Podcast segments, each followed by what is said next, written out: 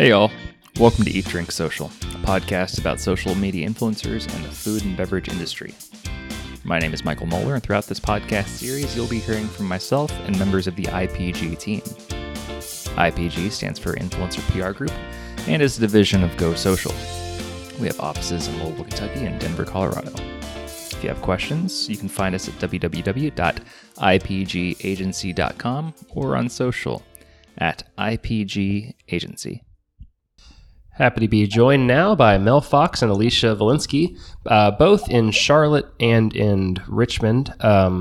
They are together at Work For Your Beer online on the internet, which was originally founded as a resource of sorts for things like brewery yogas and workouts and basically any interactive activity taking place in a brewery tap room.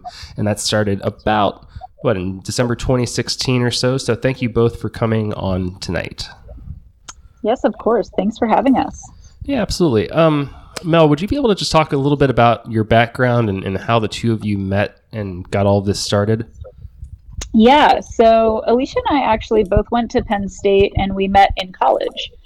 So Alicia was a freshman and I was a senior, and we both ended up working on the same student-run blog. I did photography and Alicia is a writer, and we met that way. But Alicia ended up visiting me right after she graduated in 2015 down in Charlotte, which is where I had moved after I graduated. And we started going to beer yoga classes because Alicia was looking for friends. And she said, this feels like a really good way to do that. Do you want to come to one with me? And we started finding more and more. And Alicia, type A person that she is, kept making friends and started a spreadsheet and had all of these different beer yoga classes across town listed out in this spreadsheet. She started sharing it, and it gained a little bit of traction within our little friend group we had here. And this is where my business self came in and shot her a text one day and said, business idea. What if we turn this into a website? And that's where really the concept of Work For Your Beer was born. So it was kind of just this thing that we recognized there's an opportunity in the community to capitalize on. And for those of you who aren't familiar with the concept of beer yoga or beer fitness, in Charlotte, it is a huge thing. Almost every single brewery has at least one fitness event, whether it's beer yoga, a run club, a bike and brew, a tone and tap, just tons and tons of fitness events. It's a very active city. And so it was really just as soon as we came up with the idea, the city was on board. So, Alicia, maybe you can speak to this. I know a lot of people in the beer world, and what it sounds like that city in particular, they're familiar with the concept of breweries being a place where people can go and enjoy more than just a beer. Like you said, it's kind of like that third place, like an outside place for people to go. But how do people outside of that subculture react to the idea of taproom yoga and run clubs out of breweries and things like that? So I would say we get different reactions across the board depending on who we're interacting with at the time. So when we're interacting with people who are already part of the craft beer community, so say, for instance, we're at a beer festival and we have our big sign out in front of us that says, work out, drink beer, make friends. And people stumble up to us and be like, I like to do 2 out of 3 of those things, by which they mean they don't like to work out. And then we let them know, hey, these are $5 classes that include a beer. And if you really hate the exercise, then you don't even really have to participate. You can just be there. And then afterwards, you immediately have this group of friends to drink with. That becomes, for those folks, kind of a way to ease them into fitness that feels a lot less intimidating than going to a gym. And, for me, I kind of fell into that category myself right out of school. I've never been a particularly athletic person. I've always been much more of the I'd prefer to crack open a book rather than hit the gym. And I was working remotely, so I didn't quite know how to make friends. And I figured, okay, this yoga class is outdoors at a brewery. It's literally $5 and you get the beer and the class. If I hate this class, at least I got a beer for $5, whatever. And now I do yoga daily. I have been a part of yoga studios over the past 4 years since we've started this business. I mean, it's just grown to be such an important part of my life, but I don't think I would have ever just walked into a studio. I would have been too intimidated. So to be able to do it in, a brewery tap room or a beer garden or a warehouse is so nice to wean people into fitness who might be a little bit turned off by it at the get-go. From the other perspective, people who love fitness but maybe have never been into craft beer, when we speak with those people, they're like, what do you mean I would drink beer after this workout? Wouldn't that undo the workout? Like, what are you talking about? And I think what we really strive to push for folks is the idea of finding healthy balance. And that's not going to look the same for me as it is for you.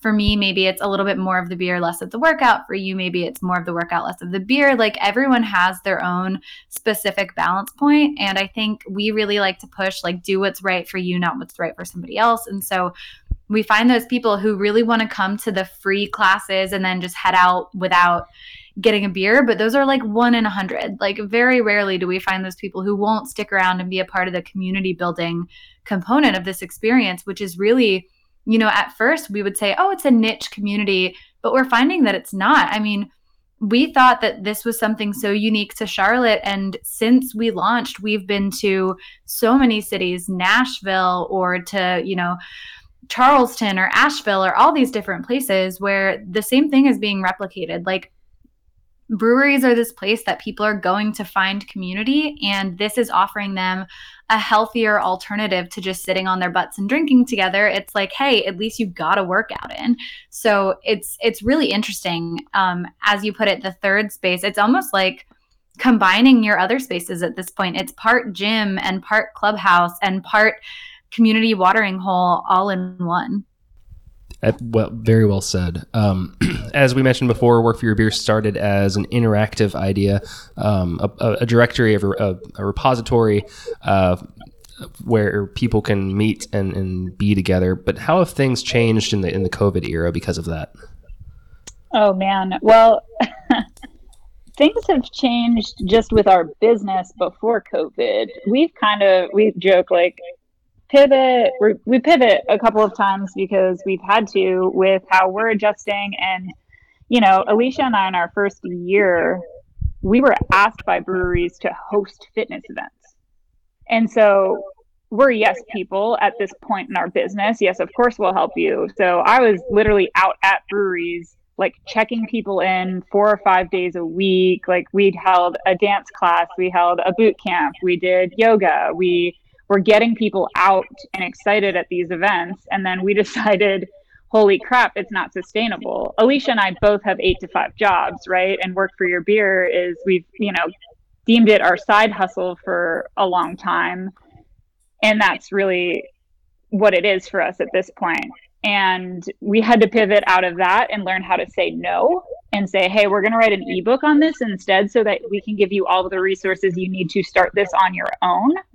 And then we started really figuring out who we were. But this year really threw a wrench in who we are as a business, because to your point, you mentioned like the interactive guide, we're a directory for all the places you can work out and drink in the Southeast. And so when you don't have events happening, what are you, right? And Alicia and I are so fortunate that both of us bring very different strengths into this business. Alicia is a fantastic content creator. She has a journalism background. She's my content queen, I like to say. And I do the photography and the videography. And so we've really emphasized content and working in the beer space to provide resources to our audience around fitness, around different types of beer. Alicia is a level 1 Cicerone, so she's got an incredible amount of beer knowledge. Me, not so much. I like drinking beer and I'm learning, but she's really a subject matter expert there. And so I think we bring a little bit of a different view, and we've been hyper-focusing on creating that content that resonates with our audience. And, we've got about 25,000 Instagram followers right now, and we have a very active and engaged audience. And the one thing that like really truly differentiates us is that 70% of our audience is female. When you look at other women beer influencers, that's not necessarily the case. And so we have a really unique audience that we're able to engage with. And we know, because we're this, you know, the same type of people as them. We like to work out and we like to drink. So we're able to create content very naturally. And we are, I like to think, very authentic with our content we offer. So what I miss, Alicia?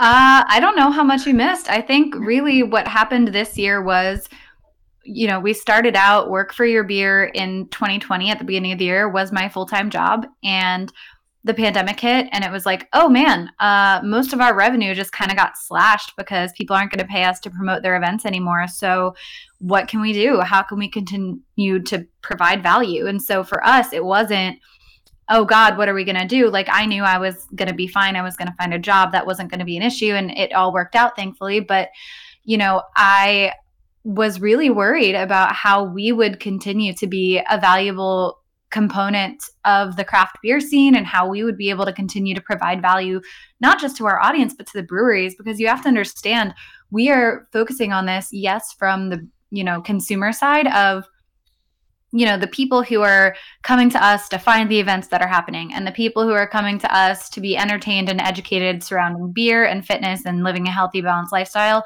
Totally. But we are also here to provide value to breweries. Like, we are so passionate about supporting local craft breweries and other boozeries. So let's say cideries, meaderies, wineries, whatever. We call ourselves alcohol agnostic, but this is an industry that has been hit so hard during this pandemic. And immediately, as I saw our revenue kind of disappear overnight, I was like, shoot, theirs is going to do the same thing. So really kind of scrambling to be like, how can we get information out there for people? How can we continue to send people their way? All of that stuff. It was definitely a scramble and, to Mel's point, a pivot, but we've gotten in this really cool groove of creating content that'll be valuable for people at home. So we put together like a guide to having an at-home bar crawl with your friends, like basically making every different room of your house a different bar that you're stopping at, so to speak, or our at-home workout series where you use beer as weights or as blocks if you're doing yoga, or our We'll Take the Lot content series where we taste beers and just kind of talk with you through our tasting so that, you know, our goal is we don't want you to feel alone. We want you to feel like you're still an active member of this community that is still going despite how crazy everything is right now. Yeah, I've noticed that you do take full advantage of the Instagram highlights as well. Things that are kind of fun and evergreen for your audience and following, like the this or that templates that you've created over the last year or so. Are you drawing inspiration from anywhere for those types of, you know, projects, templates?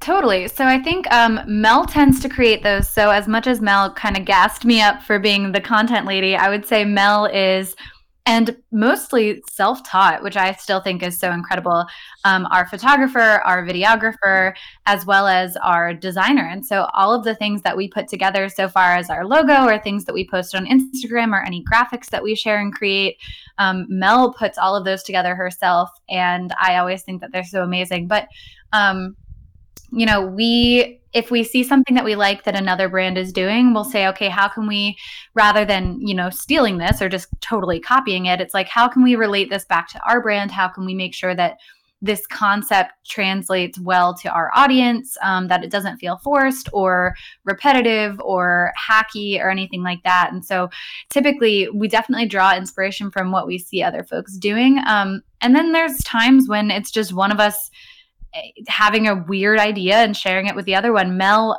for Christmas, like I think 2 years ago, bought me and herself these shower thoughts notepads so that when we're in the shower and we're thinking of ideas, we can jot them down and not forget. And so literally she'll write down her ideas for something on that pad, and then she'll send it to me after she's like done getting ready for the day. And she's like, I had this thought and I didn't want to forget it. And like, what if we did this? What if we did that? And honestly, that's kind of how most of our ideas come about, is just like spitballing, essentially. While we're on the sorry, Mel, go on. No, I was just going to say, it's funny because like both of our brains are very different, and mine like is wild. Like it'll be like, here's 72 ideas in a minute. And Alicia's like, let me digest. Let me like figure out what makes sense and what doesn't. and we're able to hash through and come up with a more like a larger strategy that we're going off of. But yeah, I literally all the time will just be like, shower thoughts, and then send it to Alicia. And she's like, okay, great. Let's digest, put a task for me. So we work out of Asana, which is a task management tool, because literally otherwise we would not be able to have a business. I don't think people recognize how important task management tools are when you're doing 700 things at once. But that's her response is always like, great idea, put it in Asana, assign it to me. And I'm like, great, on it. Yeah, we love Asana here as well at Go Social. We use it quite a bit. While we're still talking a little bit about content creation and things like that, you and this is feel free to answer this, but you embraced the text graphics. And you know, for a while there, you know, Instagram was all about just like the best photo that you can take. And now we're starting to see kind of like the memification of Instagram. Do you all have any thoughts on that? So from my perspective, like Mel said, I've worked in journalism and I've worked at a lot of different publications over the years, one of which was right out of college. I was working full time with an online publication called Her Campus. I used to call it like the digital Cosmopolitan for college-aged women. Now it's grown way beyond how big it was when I was there. I was like early years, but as I saw the social media account grow from like, I think when I was there, it was probably only like 50,000 followers to now they're like maybe 500,000, maybe higher than that. And I watched that climb happen once they started sharing super relatable content via graphics. And all of theirs obviously were much more collegiate focused. And so it was things relating to like finals week and like how much that all sucks and we can all commiserate together. And so that was a springboard for me thinking like, okay, what are some ideas that we could put pen to paper here that if we shared them, our entire audience would be like, oh my God, same. Like, I totally agree with that. I'm going to go share this with my friends because it feels like an inside joke that we would have, even though someone else produced it. And so we started sharing those more regularly and testing it out. And far and away, they're some of our most popular posts for sure. But I think the key is keeping it hyper relevant. And also like not taking it too seriously. Like you want it to sound like a text that one of your friends could have sent you. Otherwise, it's not going to be fun. So I think, and I mean, that doesn't work for every brand for sure, but it definitely works for ours, which is how do we make this basically something I could have sent Mel in the middle of the night that she would have like laughed out loud at. Well, and you think about the algorithm right now, which is hyper-focused on sharing, right? And saving. And those types of things are highly, highly shareable. So it immediately pushes up that engagement because we have more people sharing it as well. And we've gone through, I mean, iterations of our content calendar, but there are probably three things that we are every single week. We do this for actually. We do a giveaway every Sunday. No matter what, every Sunday night, I will literally find something in my house if we don't have a partner and I will give that away. We do some sort of video content every Thursday, whether that's We'll Take the Lot or this upcoming week, it's actually a beer fitness workout. Every Friday, we do dog because dogs perform. And I don't care what anyone says, dogs and beer are like my favorite thing. Every time I get to go pick one out for the content calendar, I'm like, yes, this is the best. It's fun and it's cute and I love it. And then our quotes, which is every Saturday. And so we're very methodical about how we schedule out our content. And we've done, you know, all of their testing around timing and what our audience likes and what they don't like. And I think we've kind of got it down to a science at this point, but you know what? Wait for Instagram to mess with their algorithm again, and I'll let you know in a month. That's fair. So would you say that the text graphic posts perform the best, or do other things kind of win out occasionally? It's between the text and the dogs, I would say. I mean, honestly, the giveaways are the highest performers from an engagement perspective. Those are definitely the highest in terms of people liking and commenting. We see tons of sends on those ones because people are sending them to their friends to enter to win. So that's, I mean, I honestly, when Mel and I do our analytics for social media each month, I exclude those in my brain. So was not considering those. But after that, it's definitely dogs and the quotes. And then I would say our video content has been going gangbusters lately. And I'll let Mel speak a little more to that. Yeah, I was going to say we've been dabbling with reels, obviously, which you have to at this point. And our reels generally are sitting around 8,000 to 10,000 views, which is very good for our brand. To give you a little bit of relation, the IGTV normally will hit around 2,000. So we're seeing 5x the views on reels. And again, Instagram's pushing it, makes sense. But those ones are fun for me because they get to be a lot more casual and goofy. And I'm filming all of those on my phone for the most part. So that's been another thing that we've seen a lot of really good performance on, which has been fun to mess around with a little bit. I'm not on TikTok, so this is my TikTok. Fair enough. But you are on YouTube. I think you've been on YouTube for a while, right? Yes, we have. We only really started paying attention to it in more detail this year with We'll Take the Lot. This is a fun fact. Almost all of our YouTube traffic is coming from burp fetishes. So we have that going for us. What? Right? Someone at some point in time was like, these girls burp on camera. And then we now have a weird subculture of burp fetish people following us. I'm not really sure what to do about it. If they're enjoying our content, great. But yeah, that's a thing we've dabbled with this year as well, apparently. The internet is such a strange place. And we've stumbled into a lot of different successes over the years. But being successful on YouTube for somebody somehow tagging our video as girl burps is not my favorite success weird. We've stumbled into. Oh my God. That's how you know you've made it. Well, it's just funny because I go in and look at the YouTube analytics and I'm like, this one has way more views. What are we possibly ranking for? And I was like, oh no. Sent a screenshot to Alicia. I was like, I think we have a new market. So yikes. Yeah, I didn't know we'd be talking about that, guys. So that's interesting. This is tip of the iceberg. I was wondering when we were going to go down a weird path, and I'm glad that we've found it. Oh, I'm ecstatic that we just went there. But you did mention contests earlier, and I do want to hit on those as well. Like you mentioned, you consistently do contests on Instagram on Sundays. I've noticed. What have those campaigns been like for you, and what are those partnerships that you do end up forming? Honestly, it's been so fun to find our giveaway partners because for our more strategic content partnerships, those are not going to be these one-off campaigns. Those are going to be ongoing, typically annually, if not over a course of months. Usually they were leading up to events, but we've gotten more strategic content partnerships overall. For example, Ortho Carolina works with us on a lot of our fitness and wellness related content, which has been an awesome partnership since, I believe, 2018.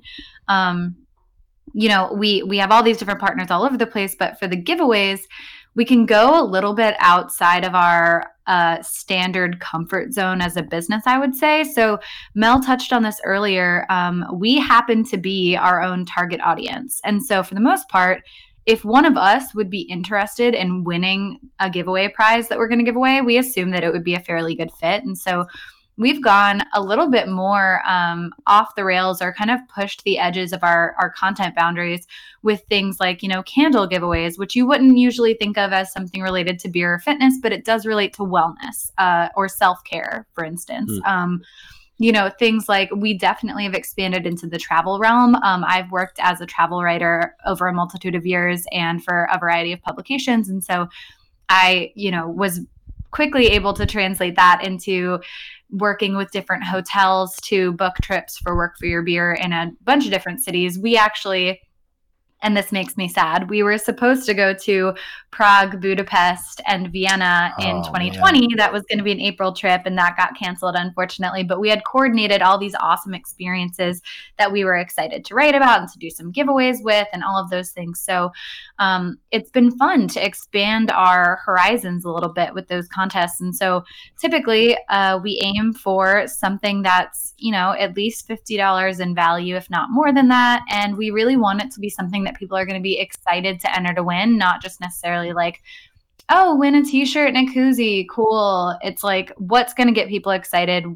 Most of our most popular giveaways have been travel related. Like, we gave away a night in a glamping dome in Boone, North Carolina, and it went nuts. So that kind of stuff has been really fun and really successful for sure. You know, now that I think about it, I may have been introduced to y'all via a contest that you did. Yeah. You know, you're not alone in that. And I would say we take a lot of pride in our follower retention rate. So we're really methodical about the kind of content that we'll post the day or two following a giveaway, because we want folks to know who they're following. We don't want people to feel like, oh, I just followed them so I could win that contest and now I'm going to unfollow. Like, we try to keep that rate really high and to make sure that people understand when they're entering to win something with us, what we're about and why they should continue following. And we suggest that to our partners as well, because we do have, you know, a nationwide audience, global, if you will. There are some very like small businesses we'll work with in, let's say, Charlotte. And normally their content, if it's very Charlotte related, will perform great. But if they just got, you know, 500 new followers from us and they're from all over the country, I generally try to advise that they do something that's a little bit more generic versus city specific, so that they also have a retention rate, because it's also about providing continuous value to those partners, right? And so it is really interesting kind of seeing what sticks and what doesn't. And there have been learning lessons that Alicia and I have had where we're like, oh man, we really thought we would have like killed this one, but it didn't perform as well. Like, let's go back to the drawing board and figure out why. But yeah, it's been really great for helping to build our audience, especially I would say just in the beer like side of things in general, because we were so hyper specific from a Southeast standpoint for so long. We've really come out of that shell a lot. And I think some of the bigger giveaways we've done have really contributed to that. Nice. I'd be remiss if I didn't bring up beer social media, and what I mean by that is Untappd. Is that something that you two are on and that you are involved with on a daily basis or whenever you drink? Yes. Yeah, we love Untappd. Yeah, we're huge fans. We actually worked with Untappd on a couple of things so far. So we worked with them, a month or two ago at this point. We did a live kind of their new Untappd TV series. We did a live workout with them with beer. So we did some beer yoga poses with the guys that host that, and it was super fun. We've worked with them on a couple of blog posts. We have another one coming up soon regarding the best craft beers that are non-alcoholic that you can drink during dry January. We love working with them from the content side, but then from the user side, absolutely we use Untappd when we're drinking beer. Honestly, because it's really hard to remember what we do and don't like, because our tastes are sort of all over the place and constantly evolving. So in my mind, I might be like, no, I like IPAs. Like, I could get stuck in that rut if I let myself, but because Mel and I for We'll Take the Lot drink every single beer at a brewery, it's nice to realize like, hey, I've clearly been seeing a trend where I like sours more or things like that too. So it's cool to learn as we go. And then it's cool to connect with our community over what they're drinking that we are also drinking, and, connect with, okay, well, I liked this, what would you like? Or stuff like that. I just feel like it's a really cool way to get involved in the craft beer community from afar, especially right now. And it's a really great way to just support our brewery partners, right? Like, it may seem very menial, but the fact that we can just check in a beer and say, hey, this was a 5-star beer, go get it, is meaningful. They'll cheers it back, and they recognize that, like, hey, we're a part of this community too. The one thing that Alicia forgot is we just did a beer fridge video that is coming out very soon with them, where we go through our beer fridges and talk a little bit about what we have in our beer fridge. It's like an MTV Cribs. Okay. Yeah. That's how I did a joke intro to it, where I'm like opening the fridge and it's me, and I'm like, welcome to my fridge. This is where the magic happens. This is where I keep my IPAs. Yeah, right? They're really, really fun to work with. They've got a lot of really creative ideas on their side too, so they've been fun to partner with. I like it. I don't think I ever use it to its full potential. And quite honestly, I'll either rate something if I really, really like it, or if I really, really don't. So if it's like, stay away from that beer, or if I see it, I need to buy all of it.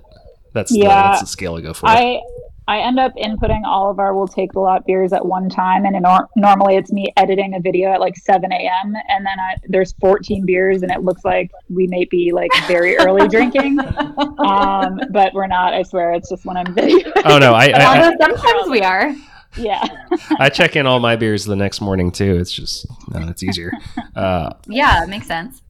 So I don't want to take up too much more of your all's time. Either one of you can answer this, but I guess, you know, post-COVID, post-shutdown, what plans do you all have? What things are on the horizon for Work For Your Beer? I mean, we're headed to Europe eventually. That's just a fact. We want to take a beer bath in a beer bathtub, and that's non-negotiable for us. I think other than that, honestly, it's just Mel and I getting to go to the cities that we had on our list for last year. So cities that aren't necessarily drivable. And we're super lucky because like our halfway point between where I am in Richmond and where Mel is in Charlotte is Durham. So like that's a great place for us to meet up, or it's easy to drive down to Charlotte or to go to Charleston or Asheville or Boone or any of these places within the Carolinas and Virginia. It's relatively easy to get to, but we miss traveling. Like Mel and I are both very avid travelers, excellent flyers. We've got pre-check. You bet your butt we do. Like we want to get back on planes. We want to get out to San Diego where we have so many friends. We want to get to Austin. We want to go back to Nashville, like so many different places. So I would say so much travel content is on the horizon for us. And then I know if I had to guess, Mel's going to say beer festivals. I really miss beer festivals. I know. That was actually, when we talked about pivoting, we didn't actually mention this, but one of the biggest ways we get in front of new people is through beer festivals. And we also sell merch. And we'll sell like, I don't know, $1,500 in merch in a day, which is a huge thing for us.